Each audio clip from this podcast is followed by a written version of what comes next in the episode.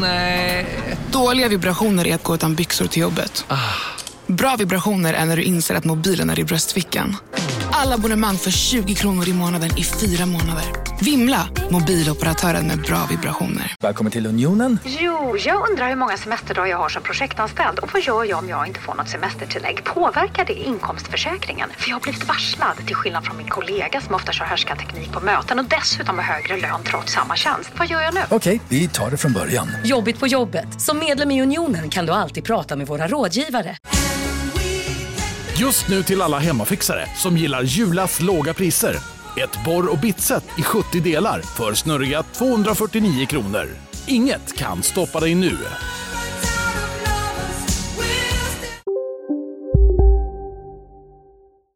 Hej och välkomna till vår podcast som heter Kulturbarnen med mig Wow! Ida Thirén.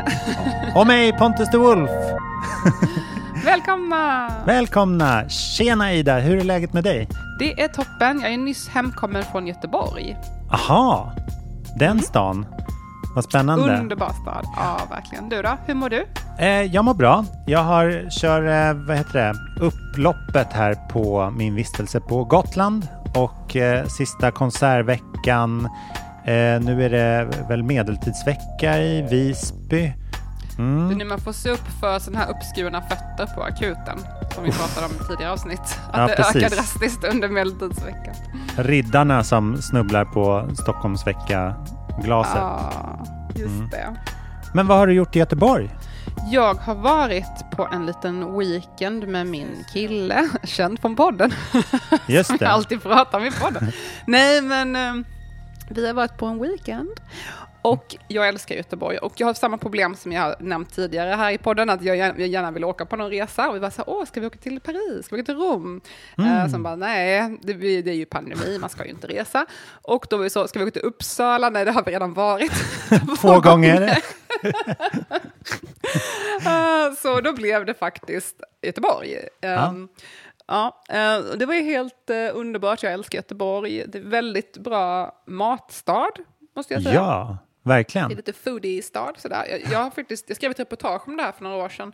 Eh, Jag blev skickad till Göteborg och skrev ett reportage för en tidning där. Och då var det just matstaden som många ville ly- lyfta fram, att det var det här Mm. som är väldigt, väldigt mycket. Det, det är väl lite billigare hyra och sådär än i Stockholm, så det är kanske lite lättare att ha- starta en restaurang som är lite mer experimentell. Eh, Ja, just det. Absolut. Men det är också det är lätt för dem att bli lite... De kan ju vara lite mindre och lite mysigare då. Alltså Mm. man behöver inte komma upp i sån enorm kvantitet liksom.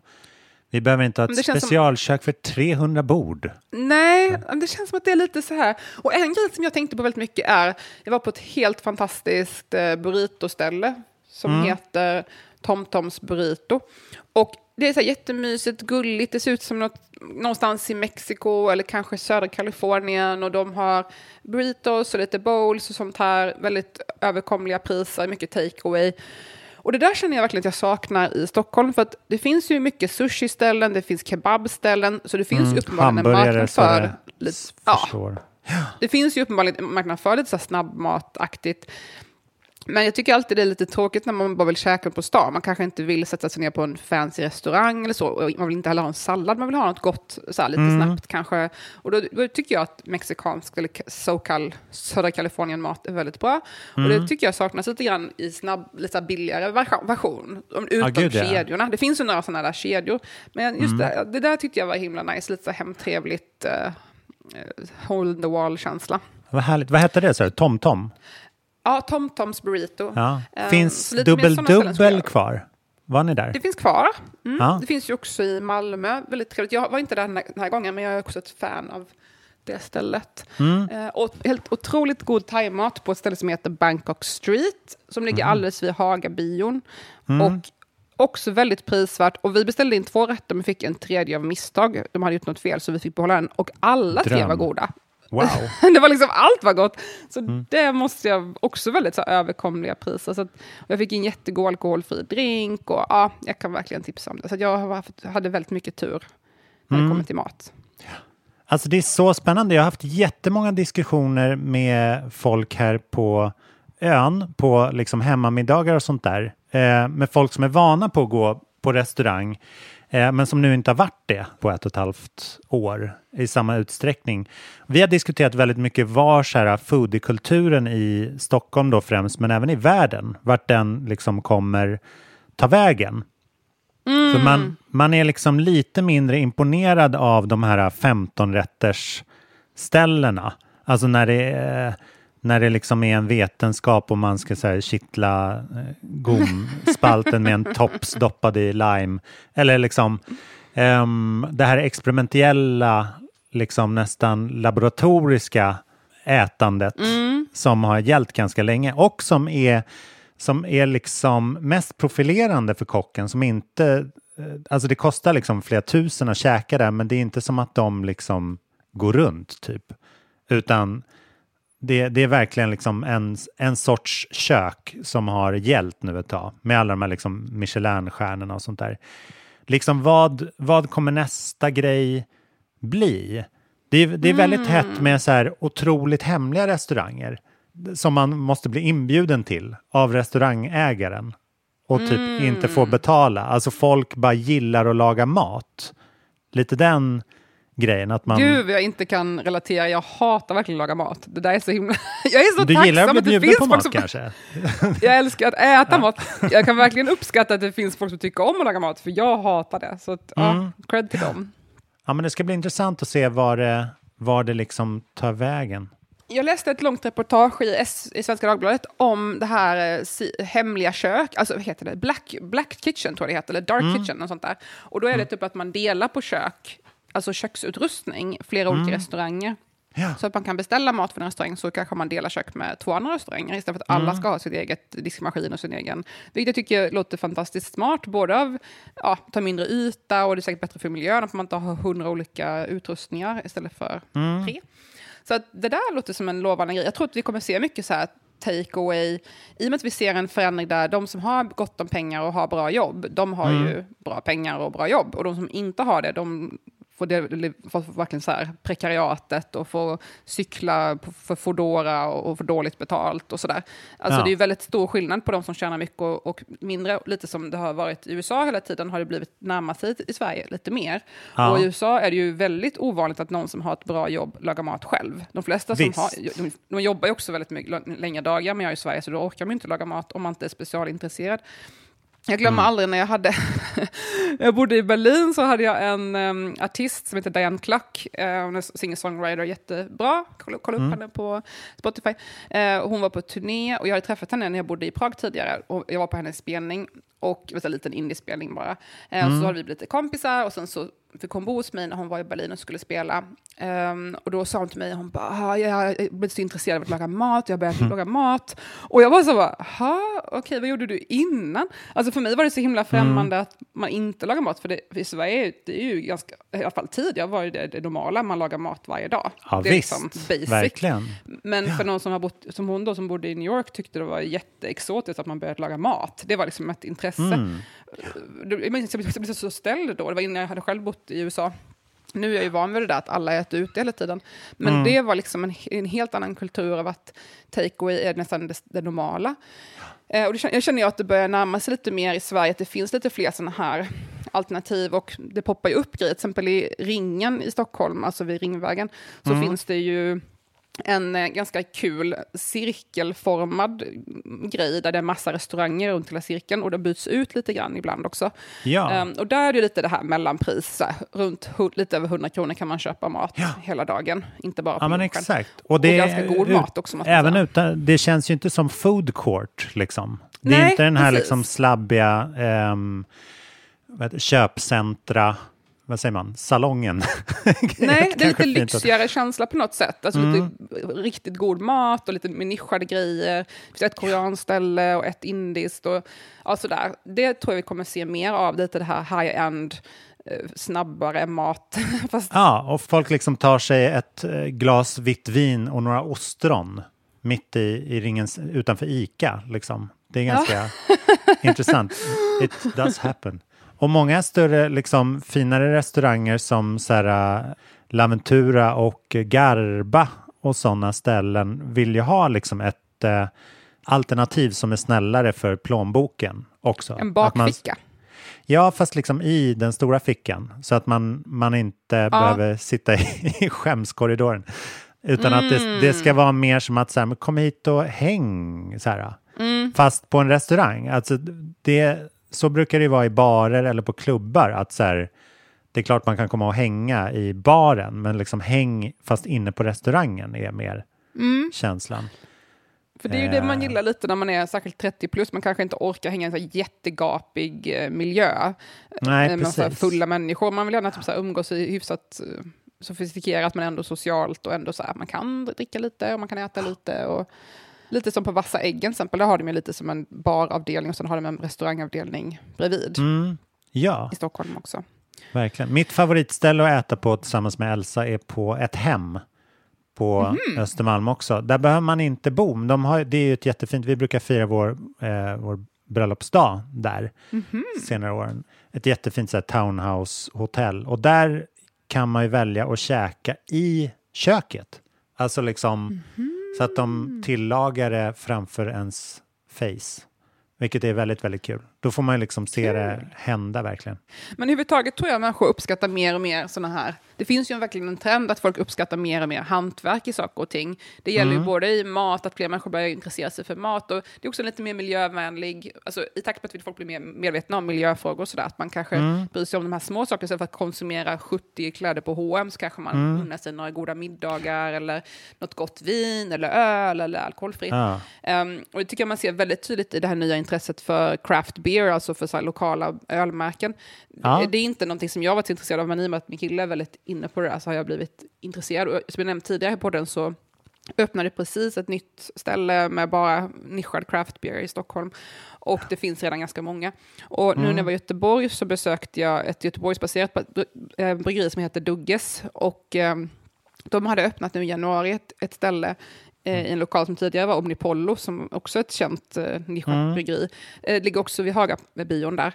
Ehm, och det var jättefint, för det var precis på hörnet och de hade verkligen inrett det så otroligt genomtänkt. Det var så snyggt. Och det var lite samma som jag har sagt tidigare, vi pratade om inredning i podden av restauranger. Och jag gillar väldigt mycket um, Bananas, där de har lite så här väldigt basic, enkelt, lite bistrokänsla, men det är lite så här spejsade detaljer, att det är lite så här flippig neonskylt från ingenstans, fast det är inte Ja. too much, det är bara lite kul sådär. Och lite så tyckte jag det var på Dugges också, att det var eh, smakfullt men ändå lite kul och lite lek med texturer och lite glas och lite gräsliknande på väggen och sådär. Jag tyckte det var väldigt, väldigt snyggt. Och de hade också en, en yta vid eh, bardisken som var gjord av krossat glas. Så att det Aha. fanns ju en, en röd tråd då mellan att det kunde, kunde vara ölglas i Ja. disken och att det var öl som serverades. Eh, Det tyckte jag var väldigt eh, kul att se. Och den intressanta grejen där var att de öppnade i januari i år, alltså under pandemin. Ah, Det tyckte jag var så intressant. Ja, det är utifrån rock'n'roll. perspektivet då. Ja, för att då var ju redan restriktionerna igång. Mm. Och då tänker jag, hur påverkar det inredningen? När man väljer att öppna i en miljö som man vet är tillfällig, men man vet inte hur länge. Och så man får ha ett alternativ sen kanske då för en annan inredning. Mm. När det inte längre är lika. Så jag frågade faktiskt om det, nyfiken Mm. som jag är. så får se på att fråga personalen. Um, och då um, eh, konstaterade de det, att de hade två alternativa lösningar, precis som jag gissade då, att de hade vissa platser som man kunde sätta dit bord sen, eventuellt. ah, ja. Men nu ja. var de gjorda. Så det var lite spännande att tänka. ja, verkligen. De får Mm. literally växa. Liksom, med, Exakt. Som så här växa-säng för barn, att man har Mm. liksom två storlekar. eh. Ja, ja. Men jag har alltid varit liksom lite frustrerad att det inte går att gå och käka liksom falukorv med makaroner någonstans. Eller så här, ja. ri, ris med abborre, inte vet jag. Med, alltså så här riktig husman ute. Det tycker jag har liksom saknats forever. Och lite det där, jag, jag blev varse att man åt ute i New York varje dag samtidigt som jag läste Röda rummet för första gången, minns jag. Ehm, och där, det, men på den tiden ska jag berätta för dig Ida, de lagade inte mat.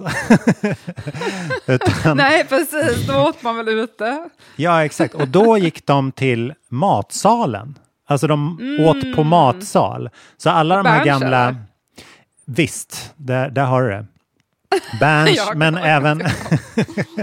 det fanns alltså de här klassiska ställena eh, på Söder, till exempel Pelikan, ehm, Mm. Kvarnen. Det är ju liksom så här utfodringsplatser där man typ gick och så här käkade en löksoppa.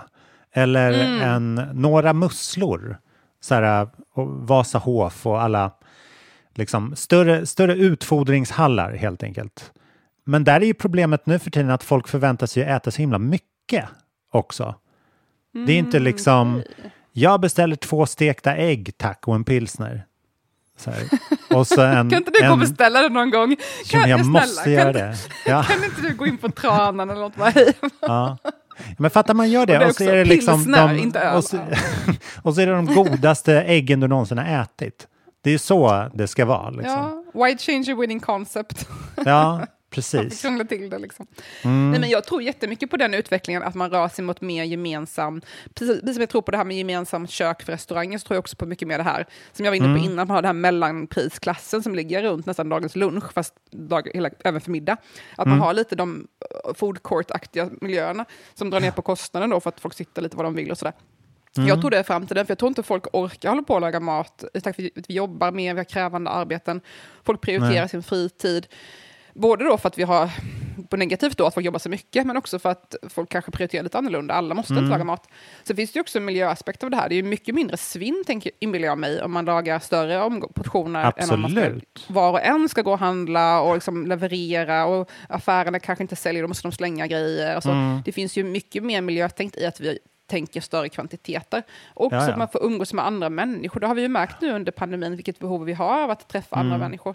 Så jag, och jag vet att det finns som sån här kollektivhus, alltså hyreshus eller bostadsrättshus, eller lägenhetshus, där man delar kök, eller man har matlag och liksom turas om att laga mat eh, i, Jaha, längst ner i huset. Längst ner i huset så finns det som ett kök eller allmänt rum och där turas alla om att laga mat och vara ansvarig för maten och sådär i matlag. Så Vadå, finns, bara var laga finns de här mat. någonstans? Eh, det finns några stycken ut omkring i Stockholm. Eh, Kul! ma- Man måste liksom, det är lite komplicerat tror jag hur man gör. Jag vet inte om man måste bli medlem på något sätt. Eller, Mm. Men det är liksom en... Och jag, jag tror att det där är framtiden, att vi kommer ha mer sådana där möjligheter. För att, varför ska alla jävla morsor och ibland då pappor stå och laga mat varenda kväll när man kan turas om? Det makes no sense alltså. Nej. Också att få lite gemenskap och hjälpas åt, kanske passa något barn när någon går och hämtar någonting och sådär. Ja, ja revolution.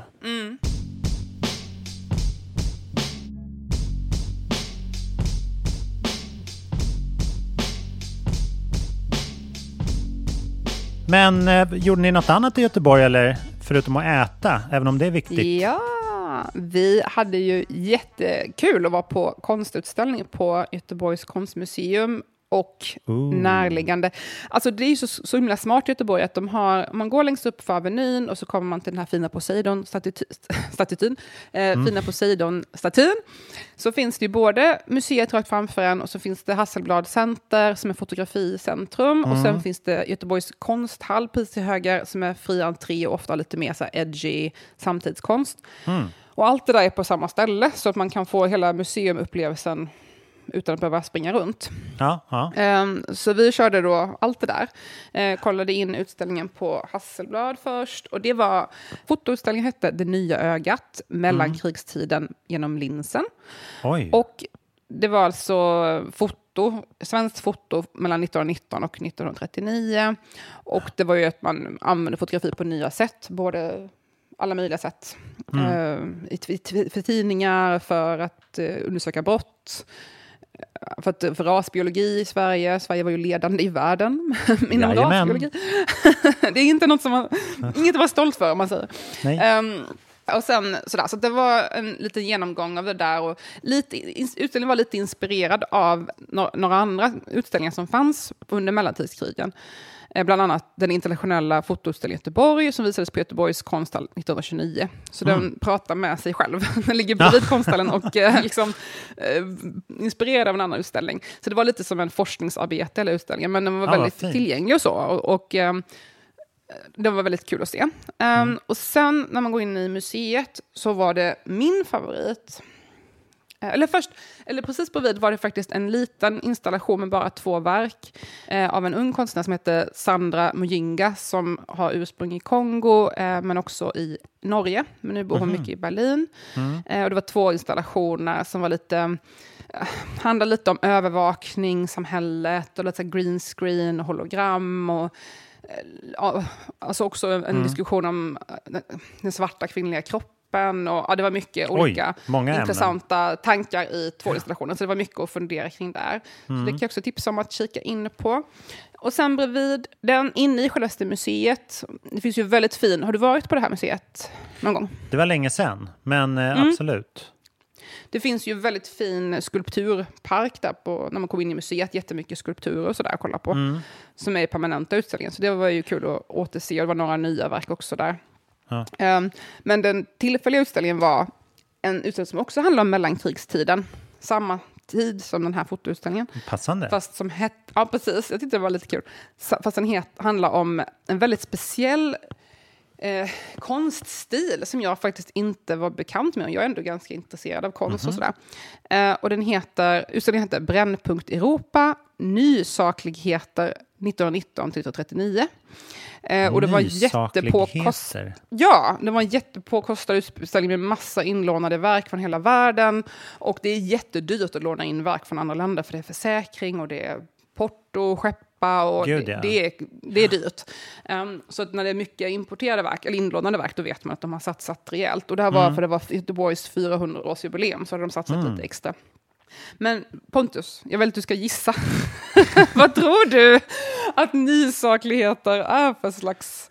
Hur tror du nysaklighetskonst ser ut? Shit, alltså jag vet inte, ur den där tiden så är det väl, är det inte att man har släppt taget från Gud lite grann? Eller? Man har liksom Ja, tappat den här vara- utopiska, det hör jag på dig att det inte är. Ja, det kanske det är, men det var inte uttalat just en... Det var inte någon andlig grej uttalat. Nysaklighet? Nej, Nej, jag hade faktiskt ingen aning heller. Ehm, då är det så att det var, alltså modernismen blev väldigt stark runt 20-talet. Mm. Och då var det väldigt mycket abstrakt eh, konst och surrealism och alltså väldigt mycket så här experiment. Mm. Men så var det många som re- reagerade emot det. Och det var lite det de då anspelar på, den nysakligheten. Det är ett begrepp som jag, jag googlade, det fanns typ ingenting på svenska. Så det var verkligen inget vanligt uttryck. Det bygger på ett tyskt uttryck som heter neu, neue Sachlichkeit eller något sånt där. Alltså Ah. det är mest en tysk idé. Så att idén är väl lite att man vänder sig tillbaka. Så vissa verken påminner om grejer från typ renässansen och sånt. Alltså väldigt Ah, ja, ja, ja. figurativt. Så det var en motreaktion mot, eh, mot eh, monismen kan man säga. Mm. Fast det skulle också då spe, också lite så här, som jag förstod det var folk lite less på att man skulle eh, fly iväg så mycket från verkligheten när man hade en sån kritisk tidpunkt mellan krigen och det var så mycket som hände i världen. Att Mm. man ska försöka vara här och nu och försöka avspegla det som faktiskt hände istället för att bara göra experiment och ta, Mm. ta sig bort från verkligheten så att säga. Så man håller sig till det här lite mer sakliga, Ah, ja, rakt ja. på sak. Så Ja. är min tolkning i alla fall. Intressant, för att det, det är kul att det låg då vägg i vägg med den här fotoutställningen från samma tid. För att på den tiden såg man ju inte foto som konst överhuvudtaget. Nej, det började Eh. väl komma lite mer. Ja, precis. Men man såg, ja, det var väl liksom efter andra världskriget typ. Alltså, eh, vi kan ju se på foton från den tiden och så är det hur fett som helst liksom, och uttrycksfullt och allt sånt där. Men det var nog en, en liksom syn på att måleri var den, den sanna konsten. Även fast det är kul, egentligen borde de ju ha mötts där lite grann. I och med att, Oj. att de liksom, fotot är ju väldigt sakligt om man säger. Ja. Men, men höll, höll ju inte till hemma hos konstnärerna kanske då riktigt. ja, men det var väl lite så här Man Ray och sådana där som dök upp och så började göra konsten mera... Um, surrealisterna använde ju fotografiet mycket. Och Ja, Jag var på en jättefin utställning eh, i Halma, Halmstads mus- konstmuseum, Mjällby konstmuseum, Mjällby konstmuseum heter det, utanför Halmstad, eh, med Claude Cahun som var en väldigt tidig pionjär inom fotografi. Eh, det är en kvinna, men jag tror idag hade Claude Cahun valt att kalla sig för icke-binär misstänker jag utifrån det de beskrev. Men det, var ju, det fanns ju inte riktigt det begreppet då. Um, men var ett, och väldigt queer och levde upp med en annan kvinna och sådär, var lesbisk. Och väldigt queert och intressant och surrealistiskt uttryck i fotografin. Och det var ju onekligen konst. Och hon var ju samtida Wow. och umgicks ganska mycket med de här 20-tals eh, surrealisterna på, i Paris. Så att det var ju en typisk person som verkligen gjorde konsten, eh, eller fotot till konst. Så jag skulle säga att det, det beror lite på hur man ser på det, men jag tycker ändå att man ser ganska mycket fotokonst, i alla fall in- inom modernismen. Ja. Eh, nu, är det ju, nu pågår det ju en utställning på Moderna Museet i Stockholm, i, i källaren där, som jag skrev en essä om. Och det är också foto från eh, 19, års sekel, sekelskiftet, 19, alltså 1900. Och det ju, var ju konst då. För det var ju lite det här eh, di- dimmade stilen som man gillade då. Så det, jag tror att, jag vet inte om du har rätt riktigt att, att man inte såg det som konst. Jag tror det var lite olika kretsar och sådär. Ja, Ehm, såklart. För det Ja, ja. var nog ändå... Ja, det kanske på, titt, Lyssna får gärna komma med lite input här, men jag tror att det beror lite på vem man frågar. ja, absolut.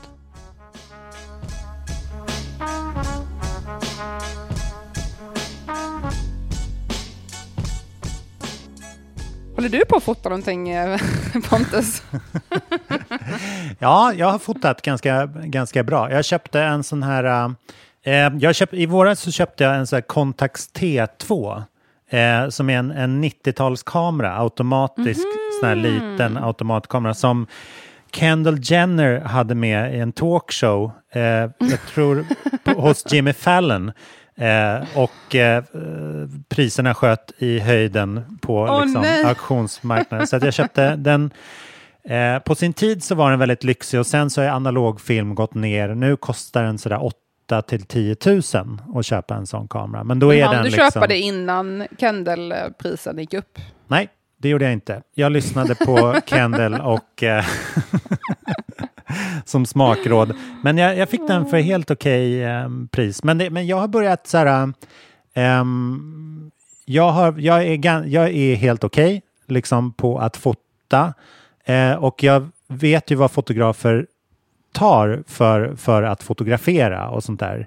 Och då försöker jag så ofta som möjligt liksom motivera min egen stil för att kunna eh, spara in på det. För jag använder foto till så himla mycket. Alltså jag spelar in skivor varje månad, både liksom jazz och pop och sådär. Och då, då tänker jag att istället för att betala en fotograf som jag ska säga åt exakt vad den ska göra så köper jag en kamera som är lite udda och som har ett ganska så här personligt, liksom, personlig look.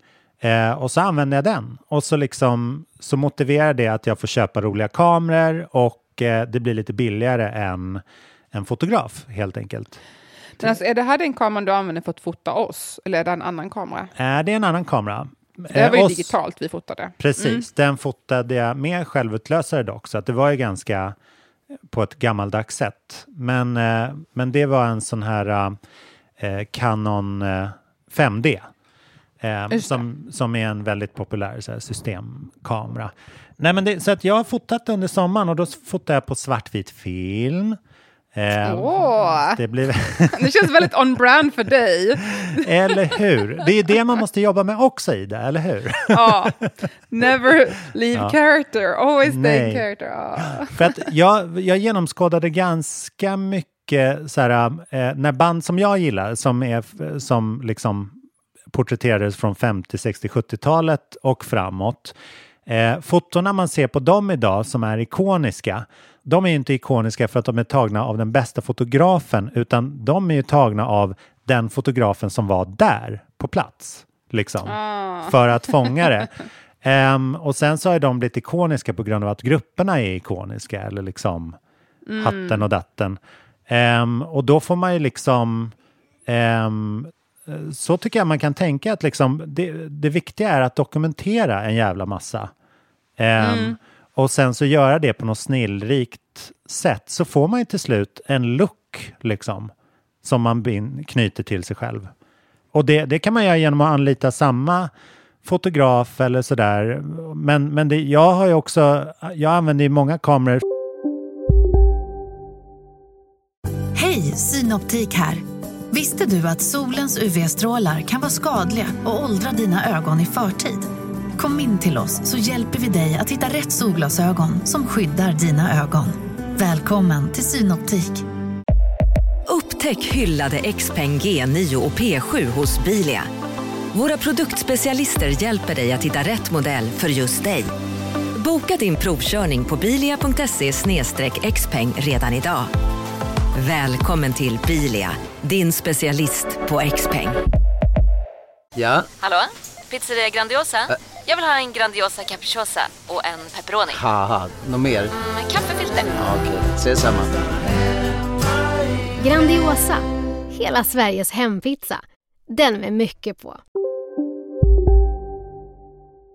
som liksom tidsmaskin. Jag har en annan som heter Olympus Mewtwo som också är en så här äh, gå på coola konstutställningar event automatfilmkamera. Du och jag känner igen den för att allas mormödrar hade den på, på 90-talet.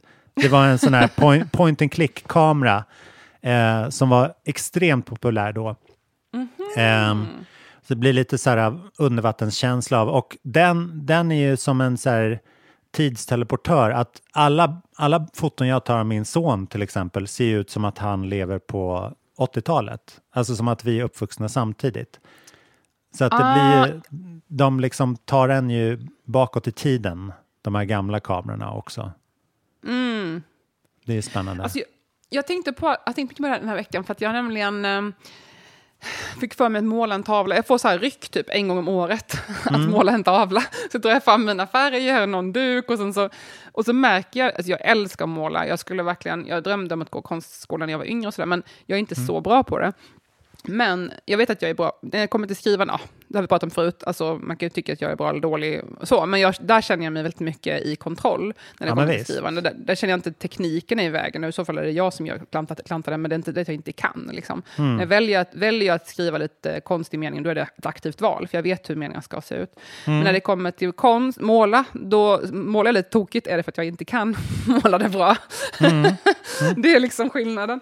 Ehm, och som jag sagt tidigare, tror jag att någon gång i framtiden så skulle jag gärna vilja satsa mer på att lära mig måla bra, men just nu uppfattar jag att det inte är prio ett, utan det är mer som jag får något ryck och tycker det är kul. Och jag märkte typ när jag målade hur mycket kapacitet det tar mig, för jag måste vara så hundraprocentigt koncentrerad för Ah. att få till allting. Hur, målar man, hur blandar man färgen? Hur ska jag göra? Hur ska, alltså jag blev helt utmattad av att måla i typ två timmar. Skriva två timmar, jag blir lite trött, men jag blir inte utmattad. Så det var väldigt tydligt att det var helt oanvända järnledningar som fick eh, köra ihop sig. Men apropå då det här med att man har sin egen stil, så jag satt och funderade lite över motiv jag ville, jag ville måla av. Jag ville, ville måla av ett fot, några foton jag hade tagit eh, som inspiration. Inte, perfe- inte precis, jag har, tycker om att ha lite så abstrakt stil, men det kommer till allt det gör. Men eh, då, jag ville ändå inspireras av några foton och då valde jag mellan några olika. Och då blev det så himla tydligt för mig att eh, jag, jag gillar verkligen det här lite tidlösa. Alltså jag dras alltid till när det känns väldigt tidlöst. För jag Ah. hade en bild på mig själv där jag typ hade tagit en selfie i en spegel. Mm. Och det var lite ett internskämt med mig och min kille, så här, när jag tagit den där bilden och sen, ja, bla bla bla. Så jag bara, det här vore en kul bild att liksom föreviga. Men så Mm. kände jag, fan vad det här inte är min stil. Det, det här är liksom Arvida Byström, som jag är god vän med, konstnär, och det är väldigt mycket hennes stil. Alltså, Själva fotot alltså? Ja, eller? men alltså, se, kanske inte fotot, men stilen så här, att en selfie, med någon lite sexig Mm. selfie i fotspegeln. Så här. Ah, ah. Eh, alltså, eh, alltså såna, den där stilen, det är liksom hennes stil väldigt mycket, och hon eh, undersöker det väldigt mycket i sitt konstnärskap. Men det är verkligen inte min stil, för det är så himla tidstypiskt. En mobiltelefon, en tjej, en spegel, det där är liksom så här 2020 någonting. Ja, jag fattar vad du menar. Eller i alla fall 2000-talet. Medan jag dras väldigt mycket till motiv som är väldigt så här, tidlösa, typ så, ah, en tjej vid ett bord, eller det slutade med att jag ritade en bild av min dotter och min kille när de sitter jättefint tillsammans. Och så här. Det kunde ha varit vilken när som helst i världshistorien. Mm, Och det är sådana motiv som jag dras till. Och det är samma sak i min roman. Ehm, det finns två tidsperspektiv i min roman. En är 20-talet, väldigt uttalat, och en är lite mer samtida. Och Mm. ursprungligen så var den samtida delen väldigt uttalat ett visst årtal, men vi valde sen att ta bort alla saker som kunde knyta den till det årtalet, alltså små Mm. markörer och sådär.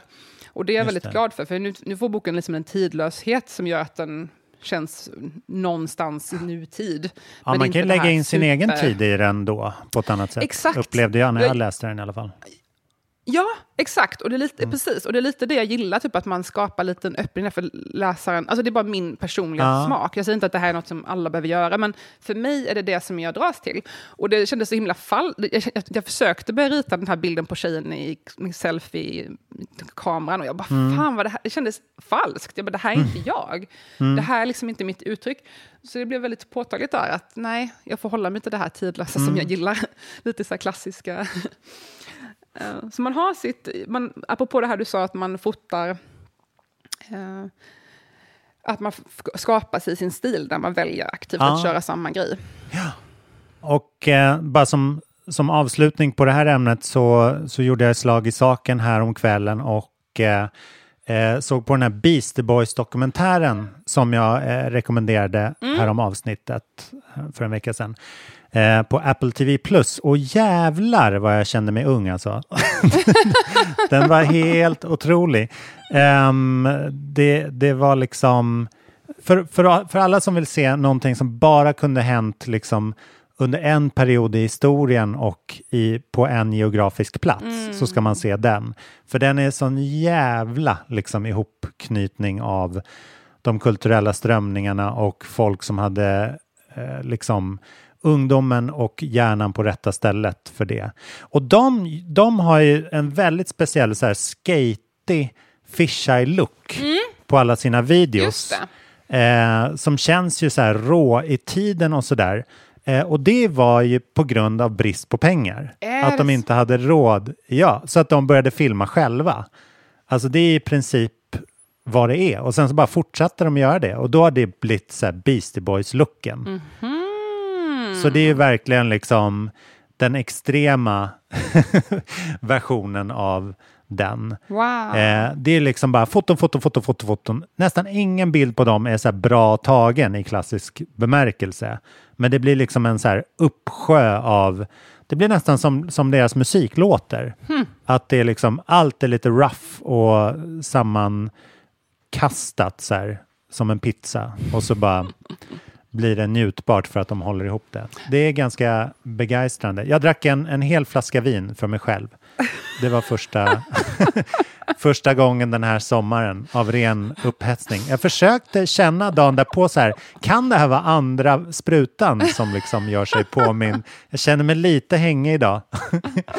Men eh, jag tror jag får skylla mig själv. Don't try this at home kids. Verkligen. En, en annan väldigt tuff parentes som jag tyckte var eh, i, i det tidiga kapitlet i Beastie Boys-historien så hade de en eh, kvinnlig trummis som hette Kate Schellenbach. Eh, för då var de ett så här, hardcore-punkband. Eh, och henne kickade de och hade alltid lite så här dåligt samvete. Så att jag, som man gör, så googlar man ju henne. Liksom.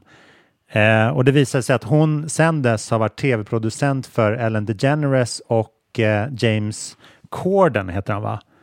Inte säker. Alltså deras... Alltså han som gör de här uh, åka bil med popstjärnor eh, showerna. Okej. Så att henne har det gått fett Det har bra inte gått någon nöd på henne. för. alltså. Nej. Och det, det är ändå ganska bra så här i CVt när man söker till Ellen så här, What did you do before? Well I was the drummer of the Beastie Boys. liksom. Men alltså när du googlade på henne, jag blir lite, eh, vad, är hon gift med en kvinna och har typ två barn? Varför inte? För i så fall Eh, tror jag att min kompis i LA var hennes nanny. För att, för Underbart, Nej, för min, kom, min underbart. kompis var um, nanny till hon som producerade Ellen, Ellen show.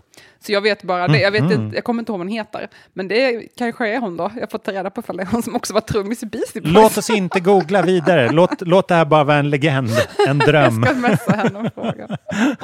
Det är också roligt att båda de har blivit supercancellade. Ah, ja, Ja. alltså Ja, han också?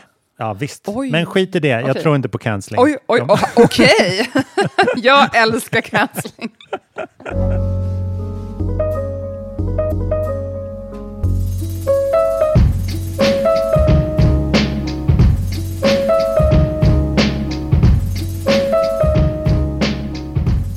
Ja, vi får ta ett eh, hänge oss till cancelling nästa vecka kanske. Men Ja.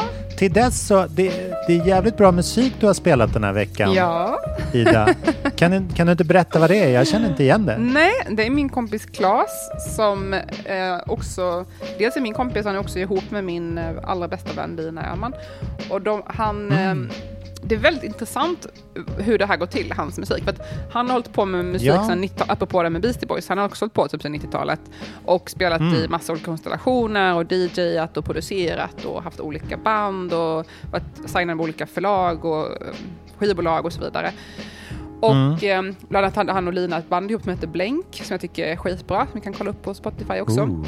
Och de har haft Ja. eh, flera olika grejer som de har gjort. Ja, och Blänk till exempel, de fick jättemycket hype i utländsk media. Det var både The Guardian, NME, alla tyckte de var skitbra. Mm. Men det blev inte riktigt som sådär. På något sätt landade inte det riktigt. Och då, han kände att han ledsnade lite, typ 2019 kände han lite så ah, jag orkar inte försöka jaga efter hits eller streams och försöka hela tiden, den här, som det ser Mm. ut nu i musikvärlden, man måste jaga efter det här själv. Nej. Så han kände så här, antingen så slutar jag göra musik helt eller så bara gör jag om det.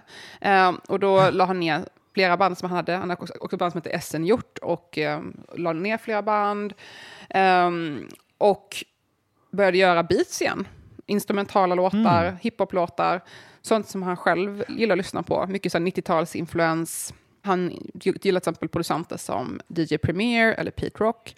Eh, och Mm. på bara liksom knappt två år så har det här bara totalt exploderat för honom. Och han är ju liksom 40 plus och så här, det är väldigt kul att se att någon som inte, inte är 20 kan få en sån här plötslig framgång. Mm. alltså det, jag tycker det är så underbart och inspirerande och jag är så otroligt glad för honom. Alltså, att Ja. man, man, ibland är det som att man måste bara släppa taget om grejer och så börjar man från början och så hittar man till det där som är kärnan Ja. i det man gör. Um, Apropå det vi pratat mycket om i podden tidigare, med olika ålderskriser och sådär. Och i musikvärlden är det ju väldigt Mm. påtagligt att man ska, det finns en extrem idealisering av ungdom i musikvärlden. Som du sa tidigare, att Ja. du tänkte när du var 27 att nu är det kört. alltså, Visst, eh, det var det. Men nu, ja precis, det var det. Ja. Och nu har han, ja, han har snart liksom fått, fått bara från några hundra till liksom 5 000 följare på Instagram. Han har flera hundratusen streams på Spotify. Han har släppt och Mm. singlar med tyska Vinyl Digital, holländska Johnny Jasmatas, ja, italienska bolag. Alltså det bara händer massa grejer. Och det har hänt nu bara på något Mm. år. Så det är jättekul att se. Jag är verkligen peppad på att se vad han tar vägen med det här. Gud vad härligt. Jag tycker det, det låter som en väldigt eh, trygghet i musiken. Det, det påminner lite om så här 90-talsgenrer, Mm. acid jazz och Mm. det, det är fina, några blåsinstrument som liksom man hör är inspelade och så har han liksom lagt beats till det. Ehm, väldigt coolt, men det, det låter ju väldigt så här, dyrt och rejält tycker jag. Ja, det är riktigt Men- nice men liksom- eh, producerat alltså. Mm. Eh, och han, är, ja, så han kallar sig för K-Laz. så det kan man, Mm. om man vill kolla upp på Spotify så är det K-Laz som gäller. Ja, vi lägger upp på Instagram ja, också precis. såklart. Men jättekul att eh, ha med.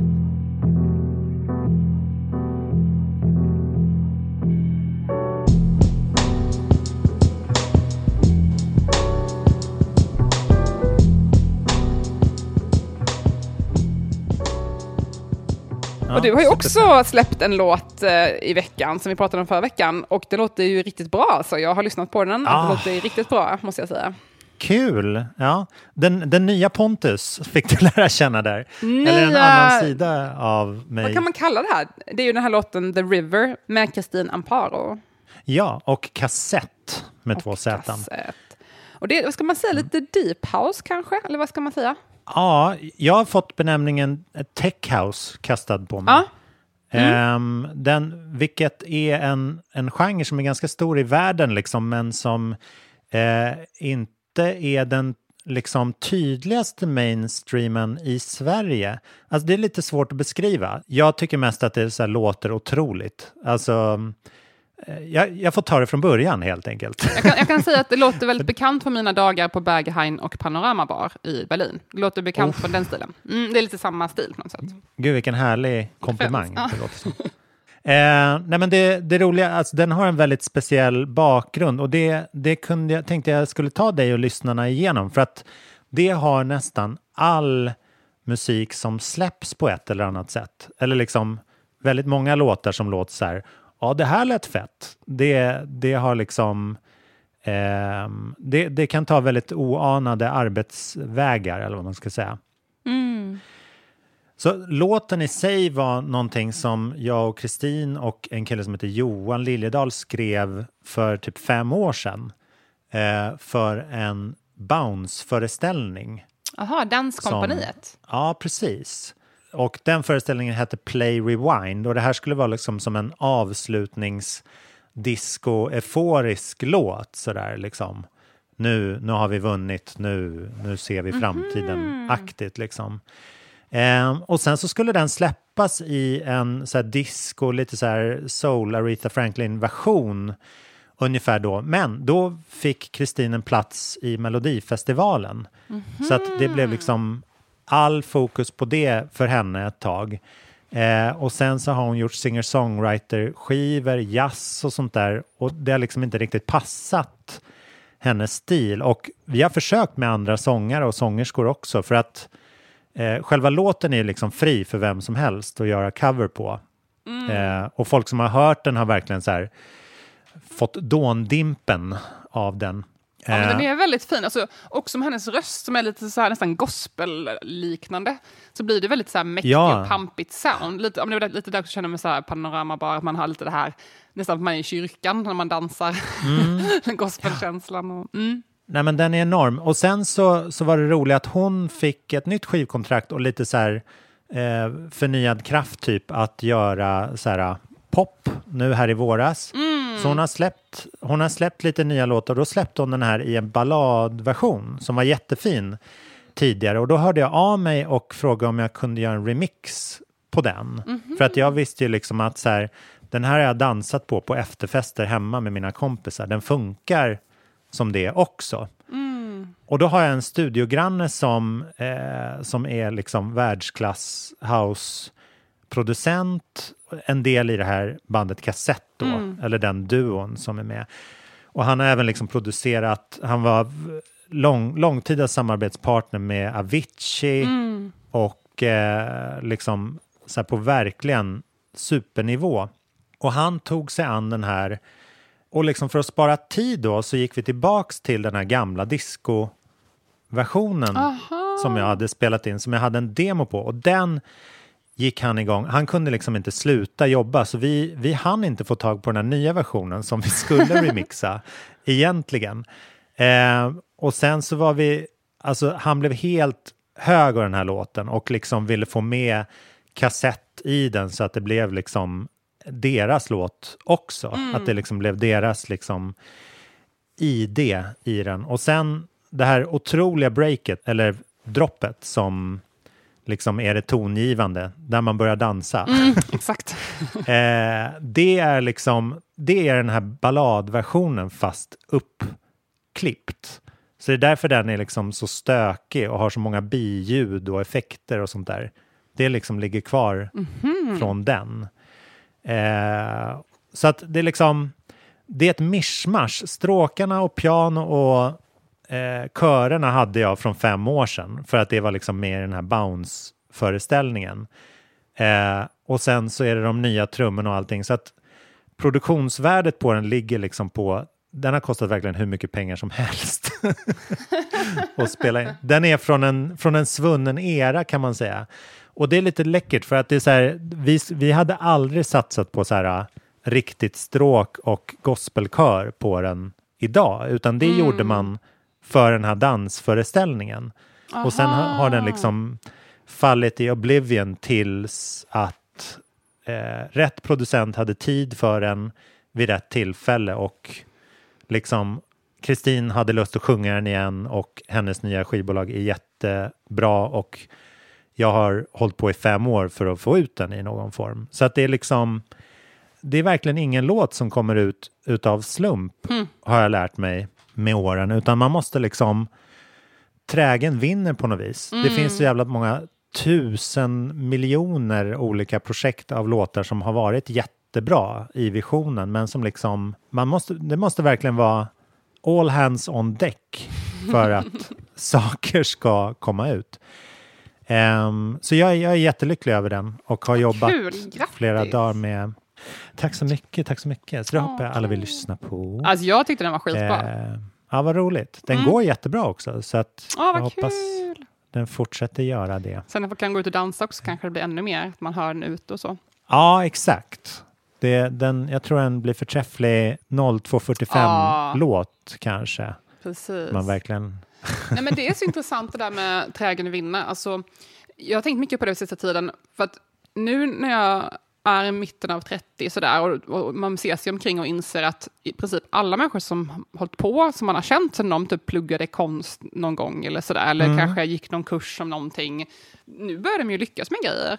Nu händer det för folk. Ja. Eh, det visste man ju inte längre när man var kanske 27, 28, då visste man ju inte vad saker skulle ta vägen. Eller ens 30. Men Nej. nu plötsligt så bara, oj, nu är du den här mest framgångsrika konstnären. Eller nu är du jättekänd, du, nu, kan man, nu är du chef, liksom, eller är du musiker. Eller, alltså nu händer Mm. det på riktigt. Och det är rätt kul att se, jag träffade på en, en tjej som jag var bekant med tidigare. Jag kanske har sagt det tidigare på det, men hon skulle precis börja göra tatueringar när vi träffades sist, när hon var, vi var runt 25. Och sen stötte vi på varandra nu igen, har knappt, sett sen dess, kanske någon enstaka gång. Ehm, och Mm. det har gått liksom tio år och nu är hon jätteduktig tatuerare och det går jättebra för henne och har många som följer henne på internet och är verkligen etablerad tatuerare och det är det hon gör. Och det, det, förra gången vi sågs var hon så här, jag funderar på att tatuera. alltså sådär. Ehm, Ah, ja. Och det var samma sak med Simon Gärdefors, jag var med i hans podcast. Och när vi umgicks för typ tio år sedan, då så var han så här, jag funderar på att göra stand-up, jag vet inte om jag vågar riktigt. Eller så här, inte, eh, kanske, inte, Ah, kanske inte de orden exakt, men liksom den stilen Mm. att man säger, ah, fan ska jag göra det här? Och nu är det liksom Mm. stand-up som är hans huvudsakliga grej. Eh, och det har Mm. bara gått tio år, så att mycket kan hända på tio år. Och det tycker jag är väldigt tröst, Mm. Trösterikt. trösterikt. Ja. Mm. Och det är verkligen vill jag påminna alla som är yngre än mig, och är även äldre, fan, man kan, det är aldrig för sent att satsa på grejer. Men om Mm. man bara ger sig fasen på det typ i tio år, då kommer det har man bara lite begåvning så kommer det ju hända någonting. Mm. Är man helt fel ute, ja, men då kanske man tröttnar ändå halvvägs, om det inte är Ja. riktigt det man är bra på. Så att det är ändå fint att tänka att så här, skulle jag bestämma mig nu för att verkligen jag ska bli konstnär, om tio år kommer jag förmodligen vara konstnär. Ja, och liksom tiden och erfarenheten är ju väldigt sällan liksom ett rakt streck där man bara liksom åker rakt fram, utan det lägger sig ju i lager på något vis. Det är inte bara att man blir klokare, utan man, man eh, lägger ju händelse till händelse. Och min, min absolut starkaste ob- observation är att man måste vara snäll i varenda läge. För att vi hade, Titio gjorde två konserter i vår lada här, eller där jag jobbar på Stelor. Och alltså, det var två helt fantastiska högteknologiska gig. Det var liksom inte trubadur, utan det var så här äh, ren, det, det var ren show med liksom backtracks, trummor, in-ears och inget hade sparats eller snålats in på. mm. Sådär. Eh, och då hade de en ljudtekniker med sig som hade liksom hela ljudsystemet och sånt där. Och han var så här, fan, jag känner igen dig från Pet Sounds där du gjorde soundcheck för mitt band för 15 år sedan. Ah. Alltså jag var hans ljudtekniker. Jag hade Oj. precis kommit ner från Norrland och så här, du var där och tog hand om oss så fint. Och det var mitt första gig med det här bandet och så här. Och, och sen så såg jag dig på tv och det var stort för mig. Så här. Alltså, Wow. Och nu, nu låg ju verkligen så här, mitt öde låg i hans händer nu. Ja. Så här, om jag hade varit en så bastard som hade liksom sprungit iväg med bandkassan då på Pet Sounds för 15 Mm. år sedan från det här norrländska bandet, då hade jag suttit i skiten nu i veckan så hårt. Ja, men och alltså, sådana ja. där finns det ju hela tiden. Liksom.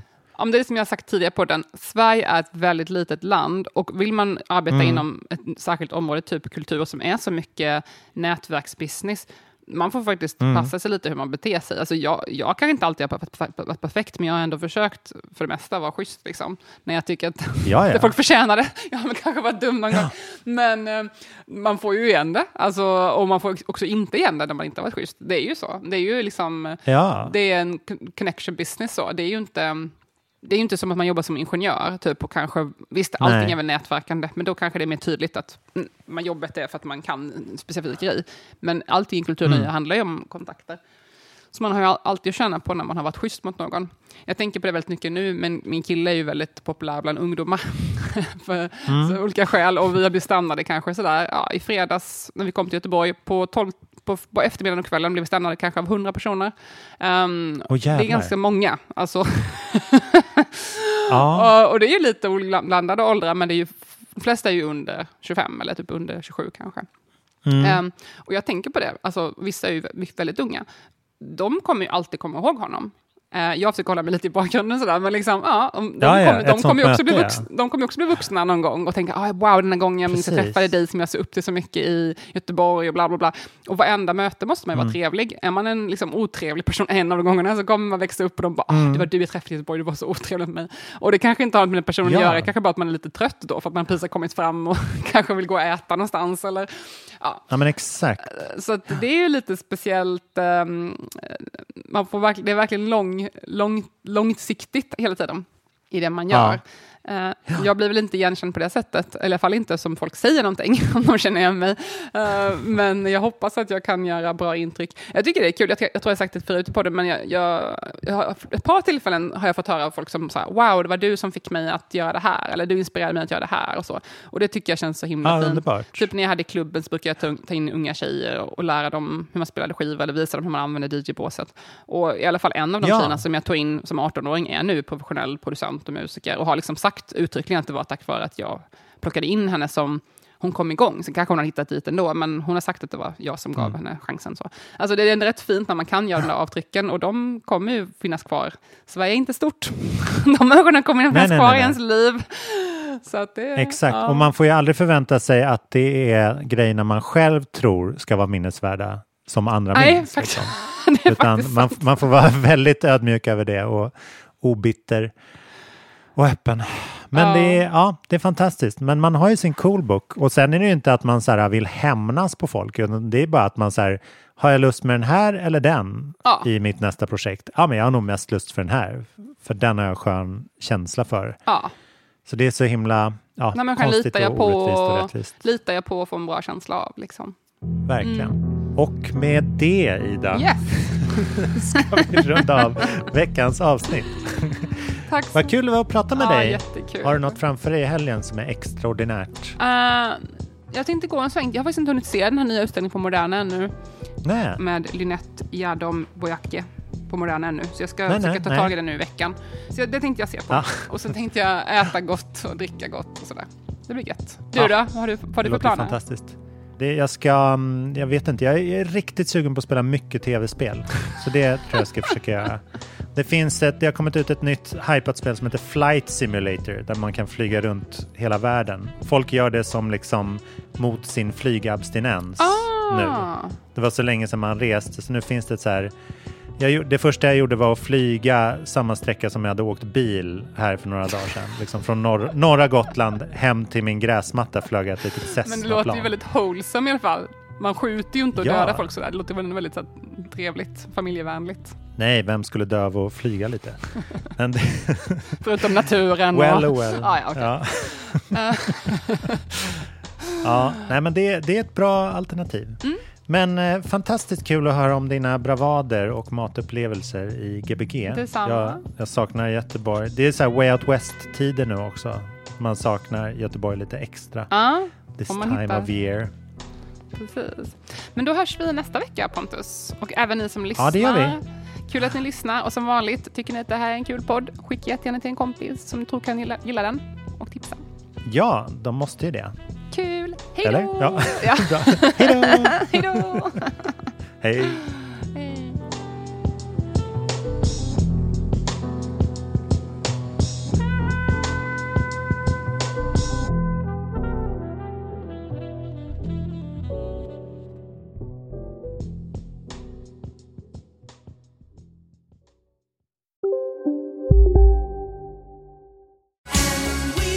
Just nu till alla hemmafixare som gillar julast låga priser. En slangvinda från Gardena på 20 meter för vattentäta 499 kronor. Inget kan stoppa dig nu. Nu ska du få höra från butikscheferna i våra 200 varuhus i Norden. Samtidigt. Hej! Tack. Jo, för att med så många varuhus kan vi köpa kvalitetsvaror i jättevolymer. Det blir billigare så. Byggmax. Var smart. Handla billigt. Kolla menyn. Vadå? Kan det stämma? 12 köttbullar med mos för 32 spänn. Mm. Otroligt! Då får det bli efterrätt också. Lätt! Onsdagar är happy days på IKEA. Fram till 31 maj äter du som är eller blir IKEA Family-medlem alla varmrätter till halva priset. Vi ses i restaurangen på IKEA.